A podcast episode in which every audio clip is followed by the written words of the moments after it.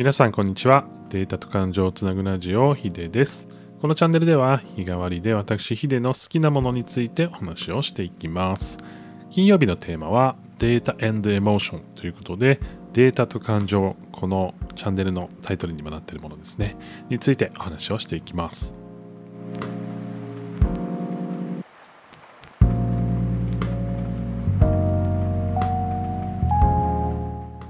改めまして金曜日のテーマはデータエモーションということでデータと感情その2つについて僕が考えるその違いやその結びつきについてお話をしていきたいなというふうに思っています。えー、今日お話ししたいのはですね、まあ、ズバリ感情は数値化できるのかまあ、いわゆるデータにできるのかっていうことをちょっと考えていきたいなというふうに思うんですけれども、まあ、なぜこの発想に至ってるかというと僕はですね長いこと、まあ、広告の分野とかですね広告をテクノロジーで、解決していくようなお仕事をしているんですね。でその中で、えー、出てくるのが、まあ、マーケティングとかもそうなんですけれどもいわゆる人の心理と、まあ、ビジネスであったりテクノロジーっていうものを結びつけていくというお仕事でして、えーまあ、端的に言うと、ま、感情であったり心理的なものをどうデータに落としていくかっていうところが結構あの肝になってくるんですよね。で逆に言えばその数値目標に対してどう人をね行動してもらうようにするのかとかそういったことも、えー、発生するわけなんですけれども、まあ、その中で出てくるのがやっぱり人の心理ってその人にしかわからない。で人の行動もその人にしかわからない。で、え、その時にじゃあテクノロジーだったりとかマーケティングのような第三者がかこう、えー、何かをこうするということの余地があるのかっていうことなんですけれども、まあ、実際ですね、まあ、僕がお仕事にしていた通り、まあ、感情を数値化して、まあ、それをビジネスにすることっていうのは、えー、できるというふうに思っています。で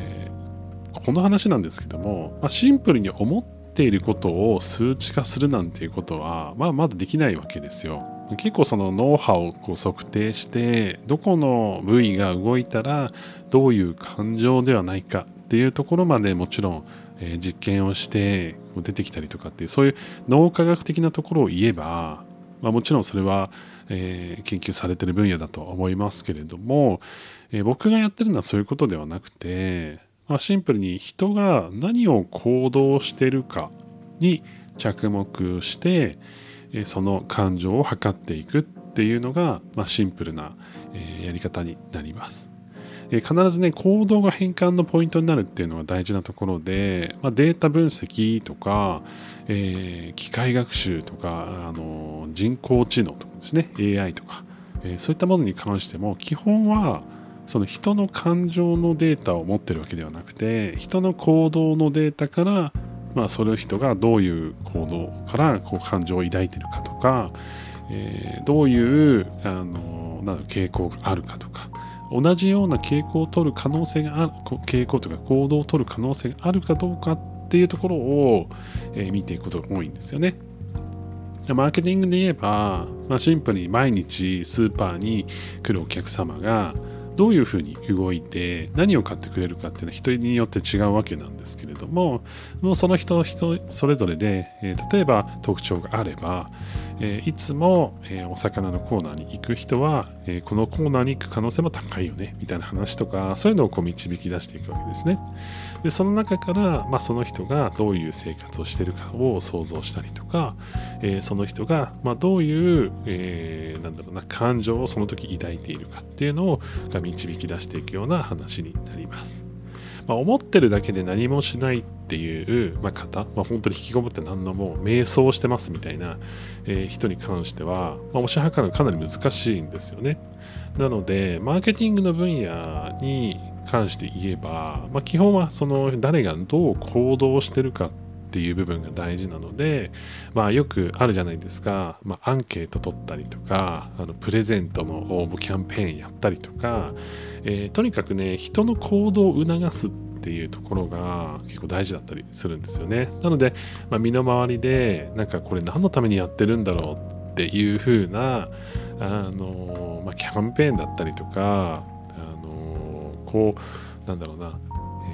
なんか CM だったりとかいろいろあるじゃないですかでそういった時にこう思う行動感情と行動って実はつながっていて、まあ、マーケティングの中では結構そのリアクションが大事だったりしています。まあ、良くも悪くもね行動してもらうような仕組みを取ってもらわないとわからないので、えー、たまにねそう電話をかけて、えー、なんだろう意見を聞いたりとか SNS でこうバズった時になんか良くないえー、印象があったとしても、まあ、それはあの無関心よりはずっといいものがあって、まあ、そこからね分かるものもあったりとかしています。でマーケティングでも、まあ、その心理的な行動部分っていうのは、まあ、行動を観察することで紐づけるっていうのが、えー、結構あの多いなというふうに思っていて、まあ、行動心理学っていう分野ではあるんですけれども、えー、心理学的な要素が、まあ、どう行動に現れるか、えー、まあ、たくさんの例えばチョイスがあったら人は選びづらくなるとか、まあ、そういう傾向をですね、えー、まとめたものっていうのが、まあ、体系的にねこう調査というか研究されたものがあって、えー、それをこうベースに、ま逆引きじゃないですけれどもまあなんか、え人はねあの選択肢が多すぎると悩んでしまうっていう例えばベースをこう持った時にできる限りそういう行動を取らないようなえ、選択肢を作っていったりとか、え、そういったねあのやり方をねこう考えていくとかっていうのも、え、やってたりとかしています。で、まあ、このマーケティングの話をすると感情を数値化する行動をどう分析するかって、まあ、もっと深い話ももちろんできるんですけれどもこれってま個人に置き換えることもできるなというふうに思っていて、まあ、自分の行動っていうところと自分の心理的なまあその感情っていう部分と、えー、やっぱり自分の感情って知りたくなるじゃないですか。で自分で分かってるようでも意外と分かってない時があったりとかしてそのために例えば自分の行動を動画に収めたりとか日記に書いたりすることってすごく合理的な気がするんですよね。まなんでかっていうと、まあ、やっぱり自分の行動を客観視すると自分の感情と一緒じゃないっていうことがね結構あったりするんですよ。で、まあ、これマーケティングの話また戻っちゃうんですけど、あのなぜこの商品を手に取ったんですかっていうのを聞くと、いや、なんとなくですっていう人結構多いんですよ。で、意外とこの深層心理的なところで頭で考えて、えー、その感情的な部分で、なんとなくこのパッケージが綺麗だなと思ったから手に取りましたみたいなのが、えー、潜在的に発生していて、それを取っていたりするんですね。なので人間のその心理的な感情の部分って認知できる部分と認知できない部分があって自分の認知できない部分を、まあ、データのこう分析屋さんとかは、えー、あえてね行動から紐解いて、えー、それをまあ見ていくわけですね。で行動と感情って、まあ、数値とですねギャップがあってまあ、そのなんだろう関係性っていうのは意外と複雑だったりするんですよ。まあ、もちろん心理的なものもね入ってたり潜在的な心理描写があるとすれば、まあ、複雑なのは、まああのまあ、そうだろうなっていうところはあるとは思うんですけれども、まあ、そこをね適切に分析するのが、まあ、経験者や、まあ、そのデータ分析のプロみたいな人たちで、結構そのデータ分析とかっていうと、まあ、数学で統計的に処理をしてめちゃくちゃプログラミング書いて、えー、なんだろ人工知能で判断させてるんでしょ？みたいな、えー、話とかね。あのそれでこうなんだろうな数値的にこっちの方が何パーセント強そうみたいな。えー、こっちのあの心理的な要素が何パーセント含まれていますみたいなね。そういうなんか理科の実験というか科学の実験みたいなねことをしてるようなイメージを持たれることが多いんじゃないかなと思うんですけど、まあ、どちらかというと数値的な処理で裏付けるのは間違いないんですけど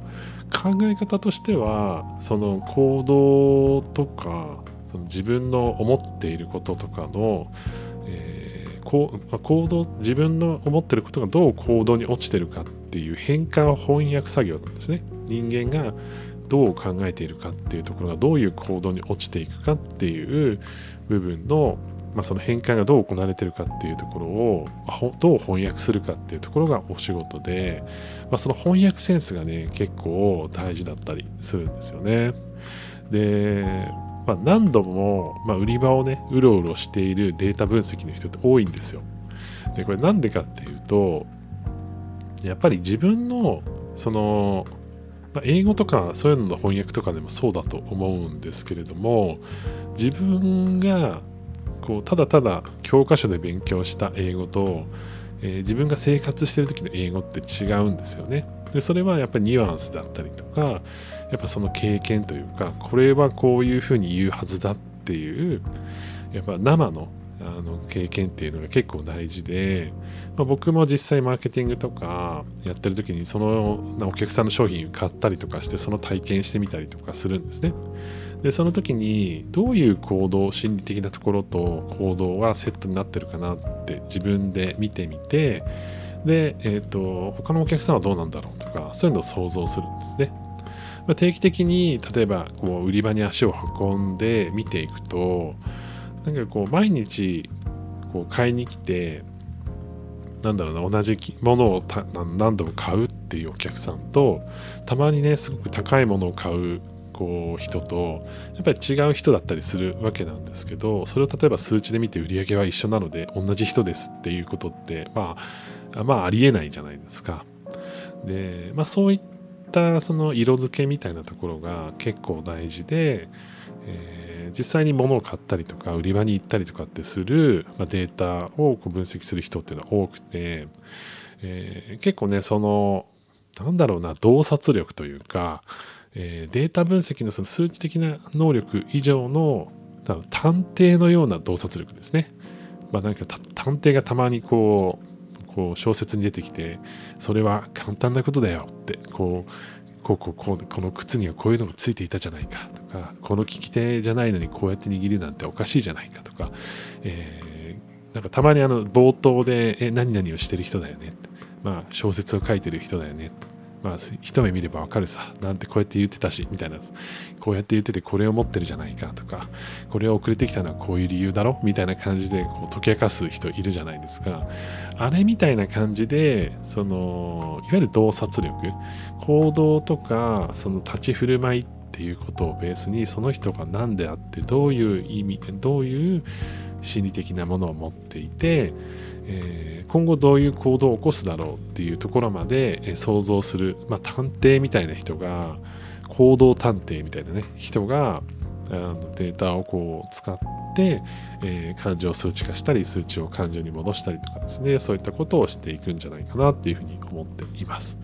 いや僕もその尊敬するマーケターの人とかデータ分析の人っていうのはあんまりその数値の話ばっかりしないんですよ。だからもちろんその武器としてねその数値の裏付けっていうのは大事なので、まあ、それができる人っていうのはすごく、まあ、優秀な方が多いんですけど、まあ、その洞察力がね鈍らないように結構ね自分でも、えー、生活者としてめちゃくちゃ外に出てるし、えー、その中でなんか感じたことを自分の感情と行動とか誰かの感情と行動をすごくセットで翻訳する能力を、えーね、研ぎ澄ましてる人っていうのが多くてなのでやっぱりねこうそういう部分でのマーケターとしての能力とか、